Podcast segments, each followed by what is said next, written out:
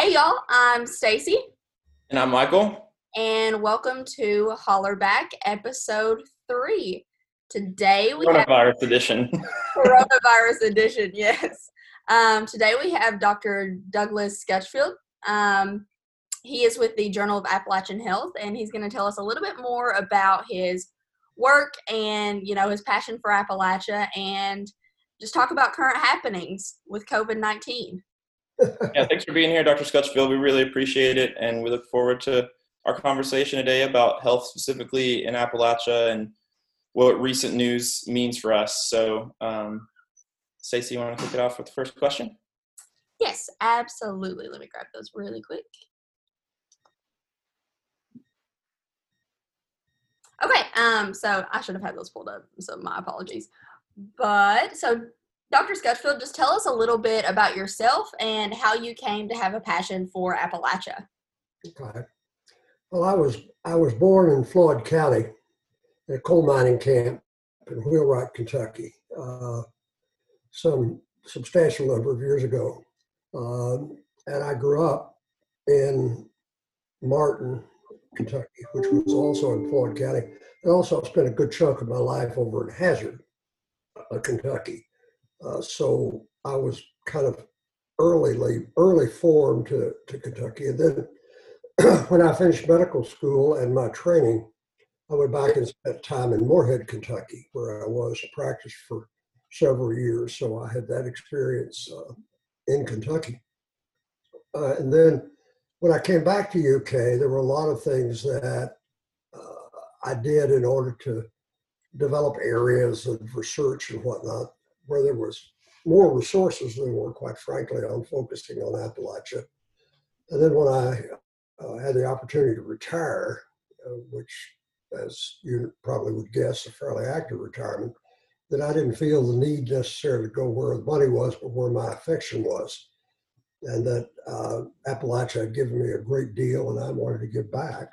And so I spent a fair amount of time over the past couple of years trying to make uh, contributions in any way I can uh, to conversations and, and activities that support Appalachian Appalachian development in general, as well as in the, in the health arena. So I guess that's kind of how my passion and my family, and I still have property in Floyd County, and a lot of my family are still in Floyd County. So I still have connections. Periodically get back there, um, you know, just to kind of keep my uh, credentials and certificates uh, up to speed. So, and I, I, like, you know, I like and love uh, Appalachia. I like, like, love, love uh, Appalachia Kentucky for a variety of reasons. Uh, runs all the way from the writers to the to the art to the music to so many things that are uh, really pleasant in Appalachia and, and are frequently not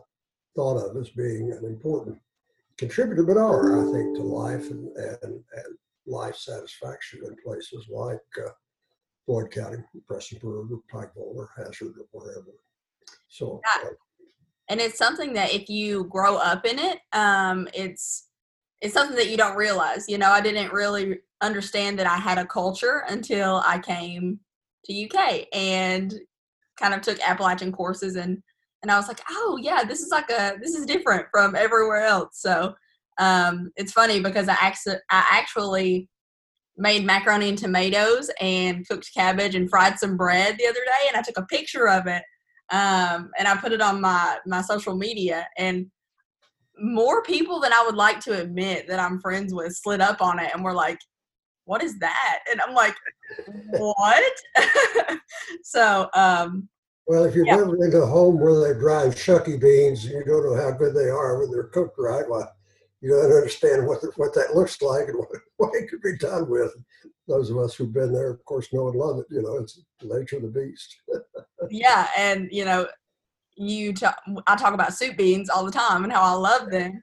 Um, but people soup beans and cornbread made in a skillet cast iron skillet. That's the only way you can make it right. Cast know. iron skillet is key. That's right. And then go ahead raw onions for that for that soup beans. yeah. yeah. And I mean another thing I think too is important. I mean your contribution to the academy and the professional world and your work with the journal. I think it letting people know that you're from Floyd County, that you're from Eastern Kentucky is so important because you know a lot of times students come out with a defeatist attitude just because of the negativity that other people project on the area. And so I just want to thank you for you know contributing and, and showing that us folks from the mountains can can get out there. It's, it's interesting to me because there is that kind of perspective, uh, Michael. But I I'm also struck by there are some shining examples of where this perception uh, just falls flat apart. You know, I, uh, I, my grandparents lived in a place called, uh, well, in Martin, but they lived up Ice Plant Hollow. And Ice Plant Hollow has probably what a dozen houses on on the portion of the creek up by, by Beaver. And from that from that tiny area, I came. My brother's an orthopedic surgeon in Danville was there. My uncle, uh, Scott Osborne, was, when he died, the chairman of the Department of English at Mississippi State University.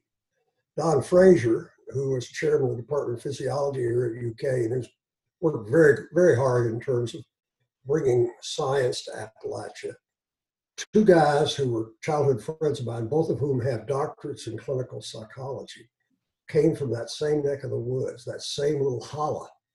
And you know, it just it bothers me when folks don't understand that that there are some pretty damn bright people back there. And uh, you know, and one of the things I've discovered, it's interesting to me too, from this perspective. Those of us who are from Appalachia, I think, have a, a, some of us at least, I think most of us, have a lot of pride in the area. And there's kind of a, a network almost of, of people, and you know, you automatically know their what they're like, what they're from, and you're going to be friends because they're from, you know, Corbin or Hazard or, or Hindman or Pikeville, you know, because you have this kind of shared culture. And I've discovered that uh, in the healthcare sector, there are folks uh, there's it's kind of a small clustering of uh, folks here in us in Kentucky who have an interest in Appalachia, who in health of Appalachia, who are from Appalachia who are actively involved in health kinds of activities.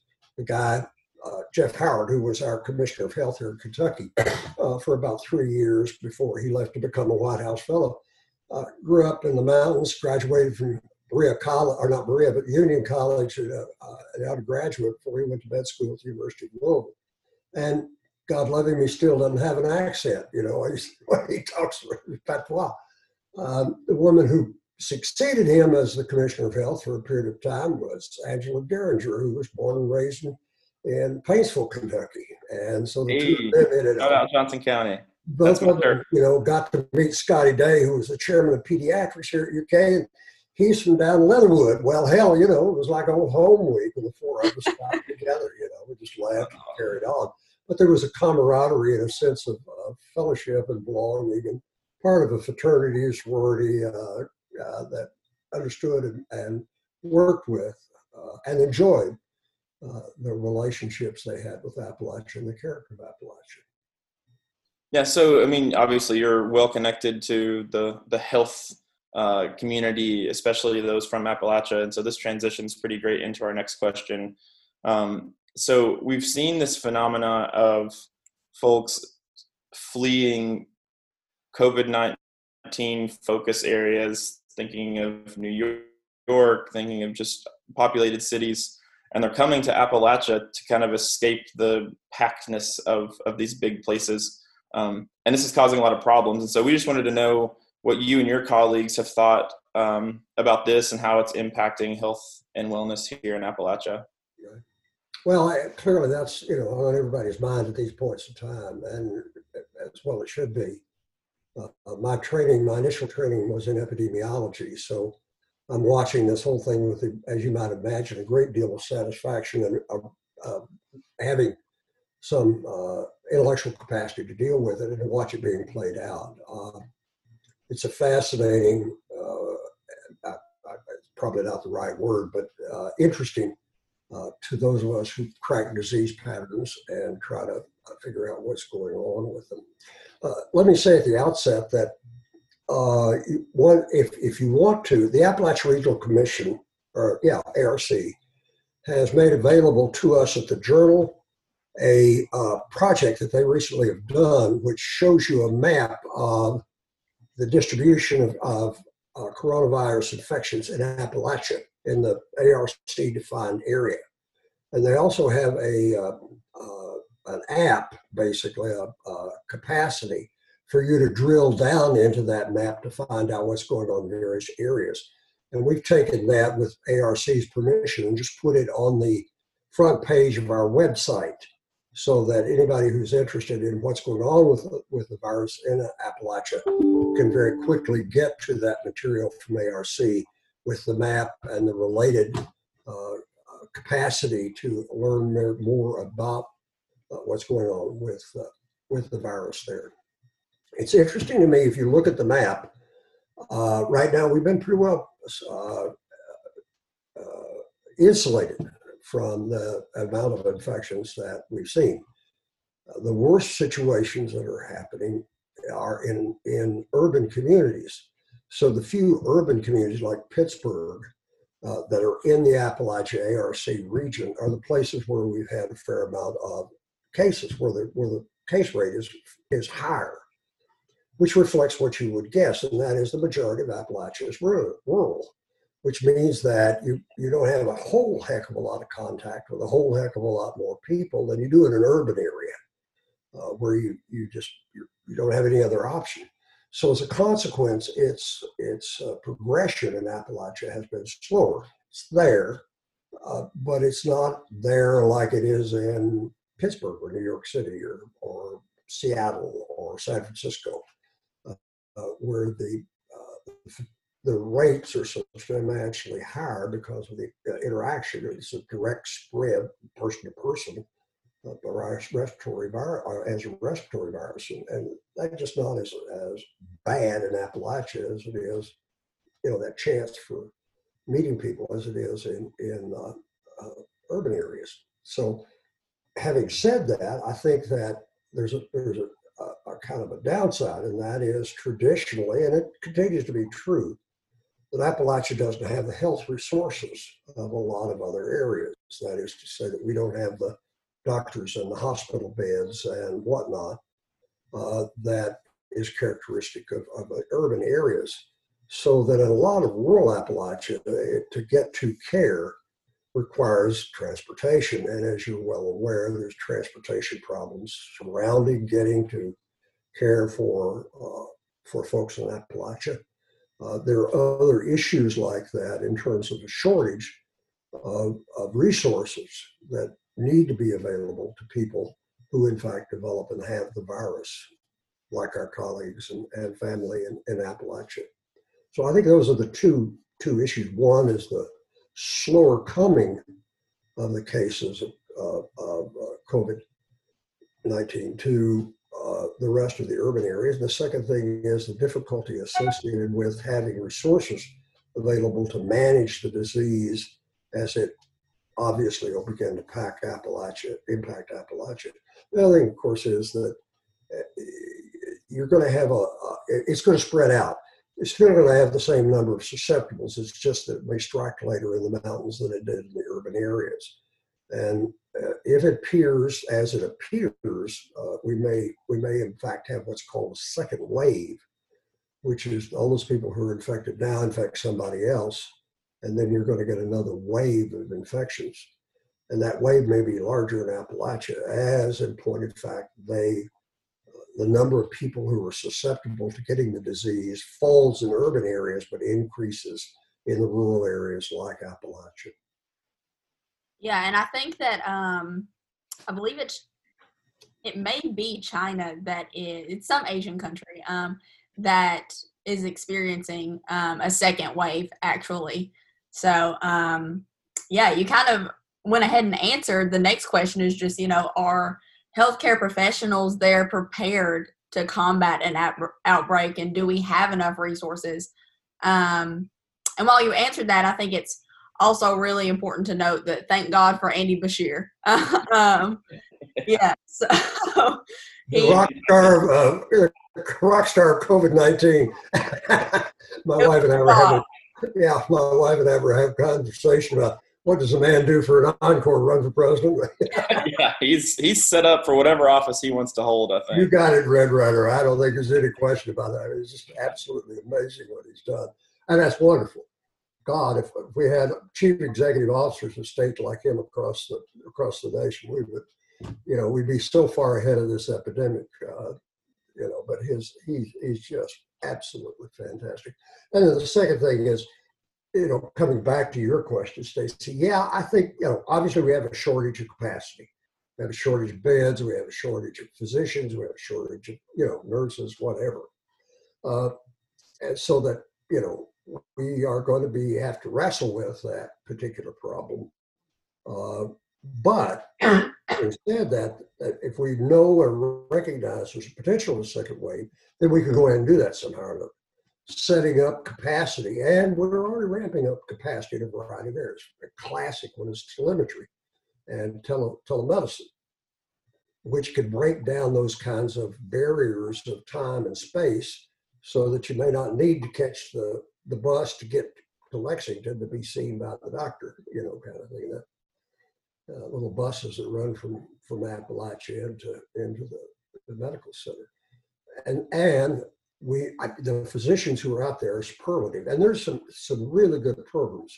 Uh, you know, I point to some degree of, of, of uh, pride, I guess, in the characteristics of some of our community mental health, our community health centers in Appalachia, the Big Sandy, uh, the Mountain Complicator Center, uh, the folks in uh, Primary Plus up in the Flemingsburg area uh, and, and Maysville area, you know, are, are on top of this and are supported and are quickly acquiring the capacity, I think, to deal intellectually with the issue because they'll have the advantage of what we have learned early on in the epidemic that is now being transmitted to those who are going to be dealing with kind of this second wave or the tail end of the first wave as the number of susceptibles burn out in the, in the urban areas, but you still have susceptibles left in the rural areas because there's not been as much of a case rate there as there has been in urban areas.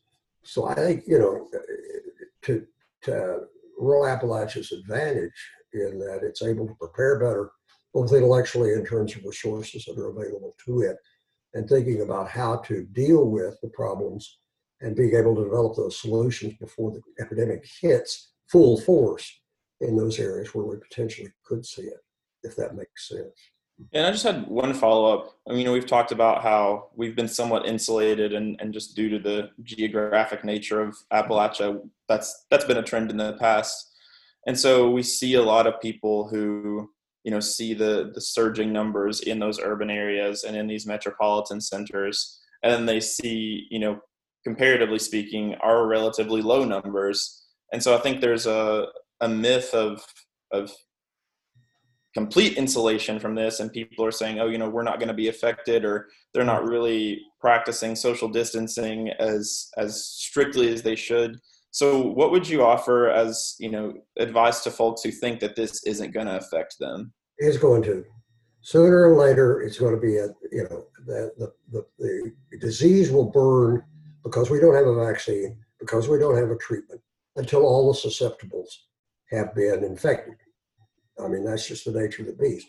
So if you're preserved at the front end because of some of the characteristics, geographic, whatever, then you're going to, you know, catch it downstream.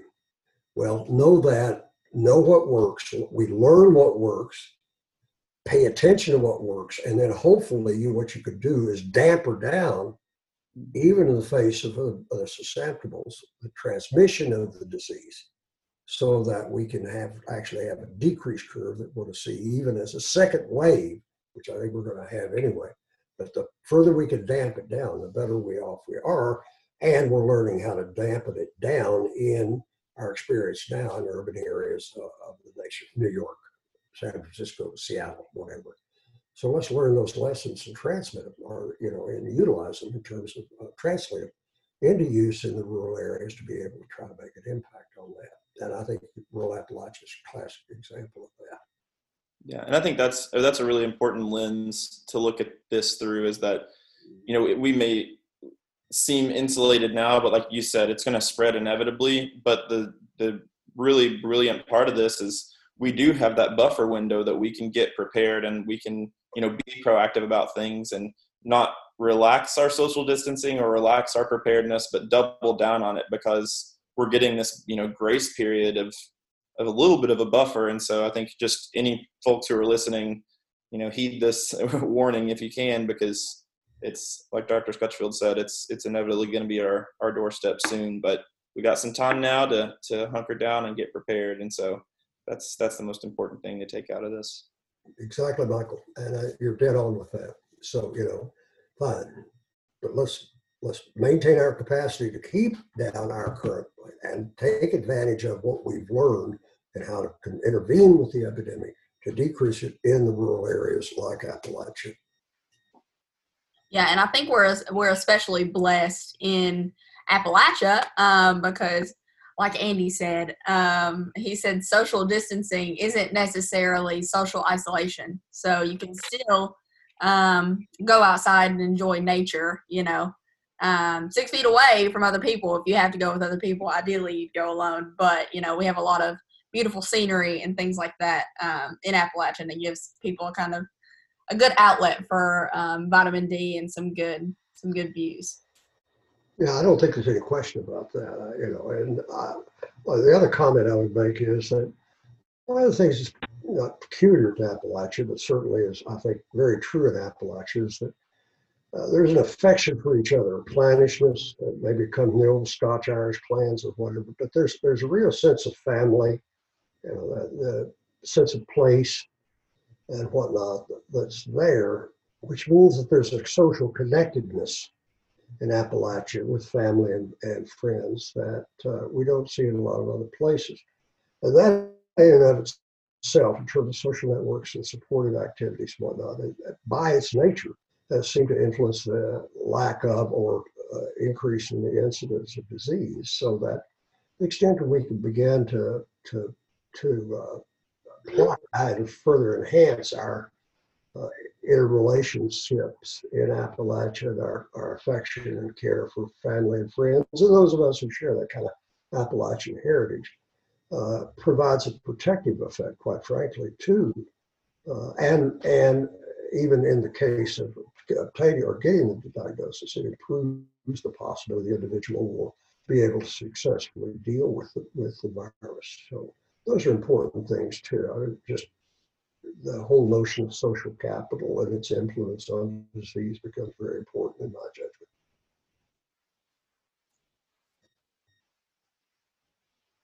Yeah. So um, I think that you know I'm kind of jumping around on the questions here, but uh, a good one to touch on next is you know obviously the the pandemic is going to affect health and wellness in Appalachia, but it's also going to affect the economy. And so uh, we're wondering if you have any kind of like opinions or you know predictions on what will happen to the economy in Appalachia and how well or how closely health and wellness is related to the economy. I, I say at the outset, health and wellness and, and economic development are inexorably tried, tied. Uh, you know, am I sick because I'm poor or because I'm sick? It is probably both. It should be neither. And if you look consistently at the data, you know, those things that are associated with uh, lower socioeconomic status, uh, jobs, education, those sorts of things are, are areas where we've traditionally had problems in Appalachia with uh, dealing with. And so those are going to influence, I mean, you know, it's, it's, it's going to impact the economy in, in, Appalachia. It just has to. Having said that, uh, Jared Arnett, who you guys probably know, runs SOAR, uh, shaping our Appalachia region down in Pikeville, just let out a, uh, he had a, a, a, blast earlier this week, or early, late last week, uh, where he surveyed the, the businesses, the small businesses that SOAR had been involved with helping to set up in Appalachia. All were suffering from the virus, but none of them planned on discontinuing their business. That they were prepared to continue to, to uh, move forward with the development of their small business capacity. Now, albeit that's obviously a, a kind of strange sample because it's people who have come to SOAR looking for help with the further enhancement and development of their uh, real retail or business capacity. And so those are folks that uh, are obviously diligent. They're obviously taking advantage of the resources that are available uh, through SOAR and you know are likely to be optimists for Appalachia in general. Uh, so take it with a grain of salt, but nevertheless, I think it's, it's true that uh, we're going to have an economic consequence. And that, again, that uh, we know that economics, socioeconomic status, income, is directly related to health. So that the poorer people are going to get sicker, uh, and it just it is the way it is. And anything we can do to increase the jobs, the education, which are inexorably tied together, to employment and work, the better we're going to be su- successful in, in controlling disease. There's a wonderful piece of work that was done by a friend of mine named Steve, Steve Woolf over in Virginia, where he talks about if everybody held the health of the educated, what would happen to health status in the United States and in Appalachian areas. And it just, it's remarkable when you take the look at the curves that suggest how you can improve education and its impact on health, as opposed to even more investment in medical kinds of stuff. And education far outstrips the capacity of, of making a contribution uh, to health in Appalachia, Kentucky than does uh, trying to improve medical uh, status, medical technology, medical technology development on. Mm-hmm. So that, you know, it, they're inexorably tied and the extent to which we can address education problems in Appalachia, economic problems in Appalachia, we're going to improve the health of Appalachia. The more you improve the health of the Appalachia, the more likely you are to have a healthy workforce. If you have a healthy workforce, you're likely to have people who are interested in locating there to take advantage of labor that is both reasonably uh, uh, well educated and, and is uh, healthy and so those are inexorably tied again to, to, economic development. So there's an integral relationship that occurs between all of those kinds of what's called the social determinants of health and health status. And Appalachia demonstrates that beautifully in terms of how it's uh, how it, it functions and its works. Yeah, and I think that's super important for people to realize as you know we move forward and and especially related to this, you know, this this pandemic is that you know being proactive about you know you know keeping distance and and being healthy and taking all the right precautions isn't just an immediate you know payout. You know, you might not get sick, but it's also going to help preserve you know the economic integrity of the area, and so I think a lot of times people are, are, are short-sighted and, and especially due to worry, you know, it's easy to do, but, you know, keeping that bigger picture and that long-term, you know, objective of, of sustaining the economy and, and keeping ourselves not just healthy, but keeping the area viable. Because there's been a lot of work done in the past, you know, 10, 15, 20 years to, to really intentionally work and develop. And, and so I think, you know, we got to be smart about keeping ourselves healthy and, and contributing, you know, that way. But the next question we have, you know, we looked through some of your work um, and and stuff in the journal, and we came across uh, the Launch Collaborative, and we thought it was really interesting. We wanted to just ask you uh, to give us a little info about that and to let our listeners know what that uh, project looks like. It's an interesting project. Uh, project Launch came in large measure as the result of the, the moonshot stuff that Obama talked about late in his administration, where they were going to try to use the moonshot analogy to focus on cancer.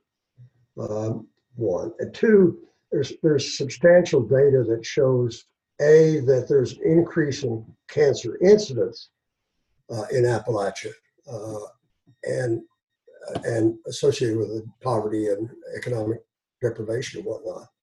Uh, one and and two that uh, there was potential by that declension to look at alternate ways to engage uh, rural communities, rural communities, in programs and activities that would improve their cancer uh, death rate, mortality, morbidity rates. And, you know, in that Appalachia suffers a shortage of of medical personnel, health related personnel and activities. It also is an area that doesn't have, have ex, it broadband in many of the access in many of the areas uh, in rural areas. So two things that have been a problem around cancer is those patients from rural areas are less likely to have access to medical care to diagnose and treat uh, that, and uh, they have also lack of access to broadband and and, econo- uh, and IT capacity. That being the case, the National Cancer Institute actually began to think about how they could deal with the issue of rural America and the issue of the importance of broadband in dealing with cancer in rural areas. And they developed a relationship with the FCC, the Federal Communications Commission, where there was an effort on the two of them to combine and think about how they could go about the process of using IT to make a difference in diagnosis, treatment, and, and management and rehabilitation of patients with cancer. Uh, they, they then pulled in some other interesting partners, Amgen, uh, the University of California, San Diego, uh, which I know well because I was in, I was in California for a number of years, in San Diego for a number of years, has an engineering design studio. And as a part of that, it has kind of a boutique operation where one of my colleagues has been working with the issue of how to take advantage of IT capacity in terms of health promotion, disease prevention, and has built that into their medical design capacity at the College of Engineering there at UCSD, and then Markey Cancer Center, uh, which they turn to saying you're one of the NIH uh, designated cancer centers. You're doing good work with epidemiology and outreach, which we are. Uh, we would be interested in partnering with you to look at how we go about the process of facilitating people's access using broadband to prevention, treatment, rehabilitation, whatever, of cancer. And so thus began Project Launch. And I can't remember right now what the, the acronym stands for, but the notion is to go into Appalachia, Kentucky, and to work with the folks in Appalachia who have cancer find out what we can best do and use uh, broadband and IT for in the prevention, treatment, rehabilitation of patients with cancer. And uh, they just started, we've just started that project. I'm not integral to the to the project itself, but I know you know uh, obviously it, it's important to me, and I've been a part of it ever since they announced the project because of the the implications I think for Appalachia and Appalachia Health. But uh, we're we're now at the point where we have done a fair amount of ethnographic and community development and community engagement efforts. Uh, as you're well aware, we have some real centers of, of support excellence in Appalachia, Kentucky. Uh, for example, the Center for Rural Health down in Hazard, Fran Feltner and her operation, and the folks at St. Claire Medical Center uh, in Morehead, which have you know both of those areas, and the relationships that we've enjoyed with our colleagues at the University of Pikeville with the, the osteopathic school there. Uh, so there's there's there's a, a, relationship that's already been built, and so we're at the point of doing that initial community and development, looking and listening to people about what their problems and issues are, and then thinking about how we can develop IT solutions to address those. And given what's happened with the broadband we've seen here in Kentucky with the Wired Kentucky activity, which God loving Congressman Rogers has been an incredible uh, advocate for and supporter of utilizing the notion and developing the broadband capacity in Appalachia to use for just this kind of situation, where we were able to make substantial inroads in trying to improve the experience of rural areas with cancer. And this is going to be a, a real uh, bottom up, all hands look at just how we can use IT to make that difference. They, interestingly enough, because of my involvement in part, they've turned to us at the Journal of Appalachia Health to say, would you all be the mechanism we could use for dissemination of a lot of the results of the research that we have got going on in Appalachia with this Project Launch initiative. Of course, I was delighted. I mean, you know, this is uh, couldn't couldn't make me happier from the perspective of the journal uh, because it obviously enhances the journal. At the same time, it gives them at the National Cancer Institute, FCC, in this partnership, Markey, uh, to have access to a, a ready-made uh, mechanism for disseminating the results of all of this in Appalachia. So we're at the point where we've just written the, the April issue of the journal will have the editorial announcing the relationship between Project uh, Launch and the Journal Appalachia Health, and a couple of the early articles that we have accepted from the launch perspective, who will, which will be actually a part of the Journal of Appalachia Health in the April issue, which is just forthcoming uh, within the next two or three weeks. Awesome. Um, I, I I know you shouted out Hazard in the Center for Rural Health there. I don't know if I've already told you this, but I'm from Hazard, so um, that's awesome to hear. And you know, we have a lot of very well trained healthcare professionals, and I'm very very proud of, especially how because you know our city has come a long way. Um, we're labeled the Queen City of the Mountains, but we kind of fell behind a little bit. Um, but you know, especially with this whole pandemic, um, I'm really proud of how they're responding to it. And um, I think we just got our fourth confirmed case of COVID 19, but um, really, really proud of how they're they're handling that.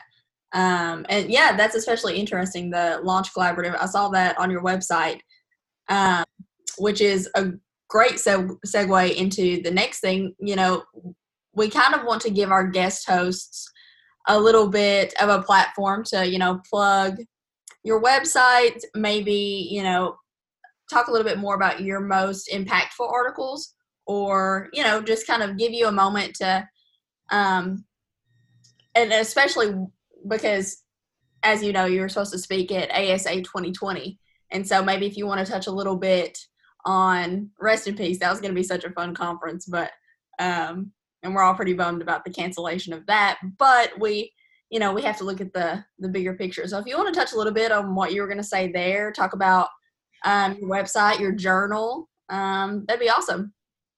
Well, thank you very much. I appreciate the opportunity to do that, Stacy. Uh, I was struck uh, when I retired by the fact that there was no place that if someone was really interested in Appalachia health to go to in terms of an ongoing source of information, knowledge, and whatnot about health in Appalachia, Kentucky. That, and that's been on my mind actually for several years. I've, I've been involved with journal editing for a long time. I edited uh, American Journal of Preventive Medicine. I've edited uh, uh, California Physician while I was in California. Uh, I was on the editorial board and uh, was the editor of the American Journal of Preventive Medicine. Uh, I was on the editorial board of American Journal of Public Health. So I, I have a great belief in uh, dissemination of, and implementation of, of news knowledge and trying to increase the speed with which things move from the research from research to practice. We can't, you know, the average length of time from the discovery of something that can improve health until its application is still 17 years we just can't tolerate that. Uh, we've got to get a, a, more rapid mechanism for getting science to practice. Um, that being the case, when I had the opportunity, I decided, well, heck, the thing to do is have a Journal of Appalachia Health, where we have a journal which provides the opportunity for things like launch to have access to a ready-made uh, population of readers. The other thing is that I, I wrestled for years with problems of kind of a paywall, if you will, to scientific information. If I want scientific information, I can subscribe subscribe to the journal, or I can go to uh, PubMed. But if I do that, or to the journal site to get the article, that's important. But I have to pay for it, uh, and that's been an obstacle, obviously, in a variety of different ways of, uh, to utilization of, of information, medical information. So I went to Robert Wood Johnson Foundation, and I've had some previous experience with RWJ. I had a, some major grants from them. I ran the National Coordinating Center for Public Health Services Research at UK at one point in time, and was uh, was very well supported by RWJ. and asked them if they'd be interested in help, being helpful to us as we set up a journal to deal with uh, uh, Appalachian health. And they agreed to do that. So we've had the support and, and backing of the Robert Wood Johnson Foundation, which is incredibly helpful, which has allowed for us to create a journal that is online, open access, that is free to publish in for the authors and free for you to get as a subscriber. And so it's it, there's no paywall between that information and your activity. Not only that, because it's an electronic online journal, that means that things are instantaneous. It doesn't take us months to get from where we've got the complete journal put together till it actually comes out in paper. Uh, we don't have that lag time. We can we can bypass that and get things electronically out a heck of a lot sooner. Uh, we have begun to publish, I think, some things that are, are of substantial interest. And I comment on that. But obviously, one of the things you, Stacy, and Mike have, have clearly pointed out is the relationship between socioeconomic uh, status and health. That you know, this is a, a, an area where we've tried to look at the social determinants of health. What are those things in the environment, the built environment, the social environment, uh, that, that influence health and how can we intervene effectively with those to improve health status. So, looking at evidence driven social determinants downstream or upstream uh, impacts of public health, how can we give those highlight uh, in the journal? So, we're consistently looking for that kind of activity, which tied into ASA 2020 really quite well, in that a lot of the medical work, medical research work, involves utilizing social science tools that come from sociology, anthropology, those sorts of things, and and applying them in a health situation. Well, uh, the liberal arts, which is ASA 2020's kind of background, uh, gave us the opportunity to go to those people who developed those models that we use in medical research and talk to them about how it could be helpful to further facilitate their effort uh, to develop the, the intellectual models of from sociology, anthropology, economics, whatever, that have implications for health and how we can then make that translation into uh, the health literature so that the people who are concerned with health can take advantage of these new paradigms developed by the social sciences and, and test them. And one of the things that we can do is provide empiric data about the new development of uh, paradigms in those kind of social scientists, which we can then use to further refine the models, which allow us to be more successful with the implementation of evidence-based interventions for health, particularly around social determinants. So that's an area where we were actively involved with. One of the first uh, papers that, in point of fact, we did focused on just that. I mentioned my colleague Steve Woolf and some of the work he'd been on, doing on social determinants, he wrote a very, very nice article, which has gotten actually the most downloads of any of the articles we've published on the issue of social determinants of health in Appalachia. Uh, the other thing that's been interesting is that uh, you may well know there was a there was an article by a, a couple of economists at Princeton who pointed out a problem with that we're seeing nationally and that is there's been a decrease in the life expectancy, particularly of, of working class or working age males and working class males.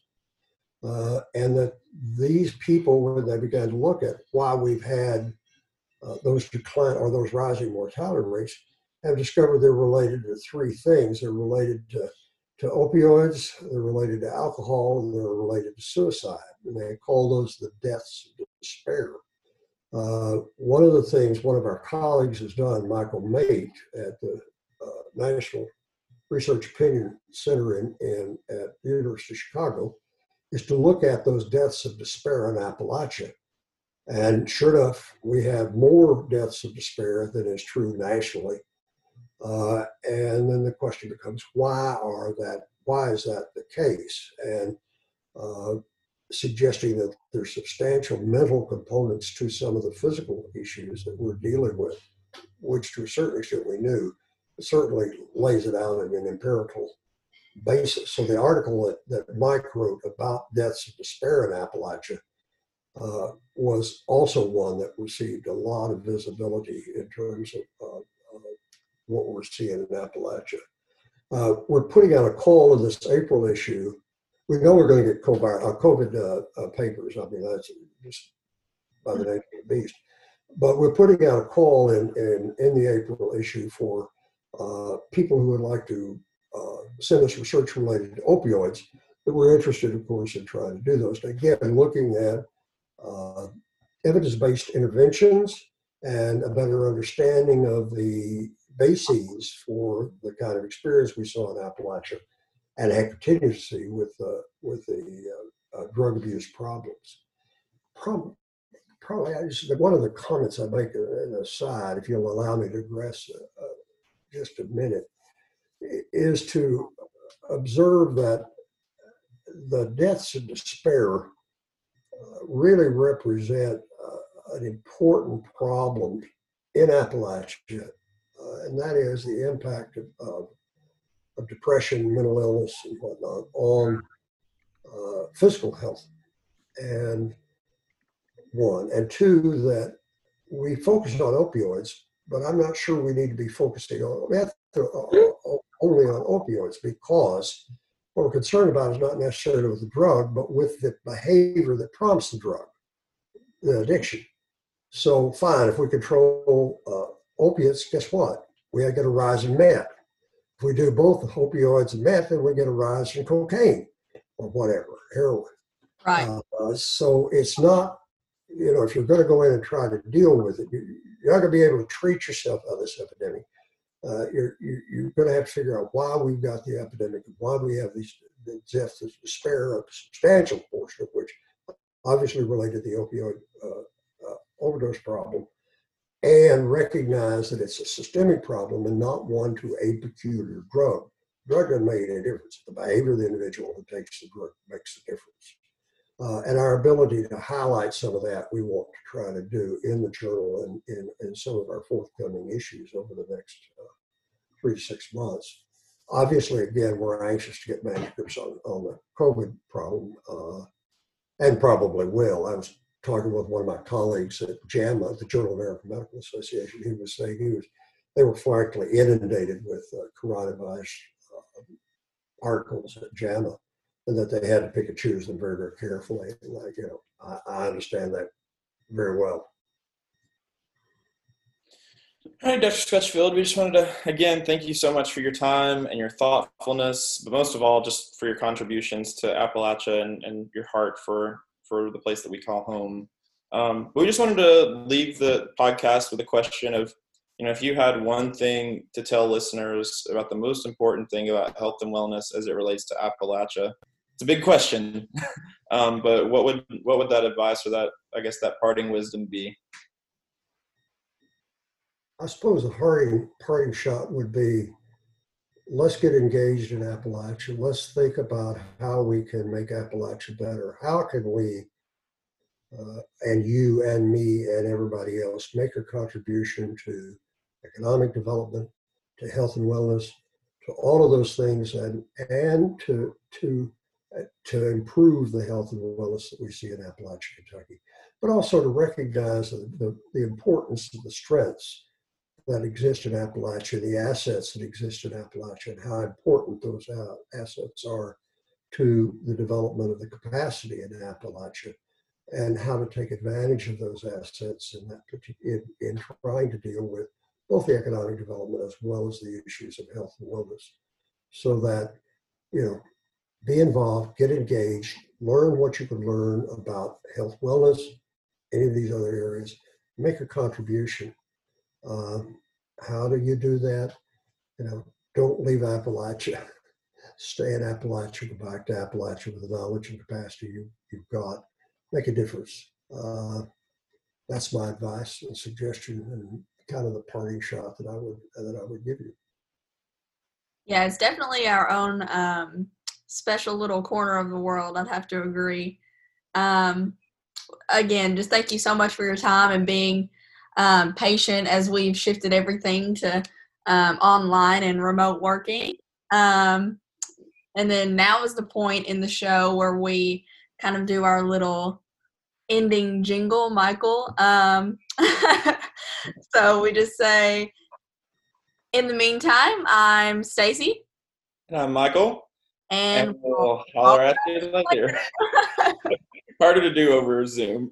yeah, it's yeah, it's really hard to do. Um, but thank you, Dr. Scutchfield, and I'm sure we'll be in touch. All right. Thank you very much for the opportunity to be with you today. It's been a pleasure and a delight. Look forward to being helpful to you in any way I can possibly be. Again, thanks. Thank, take care. Stay safe.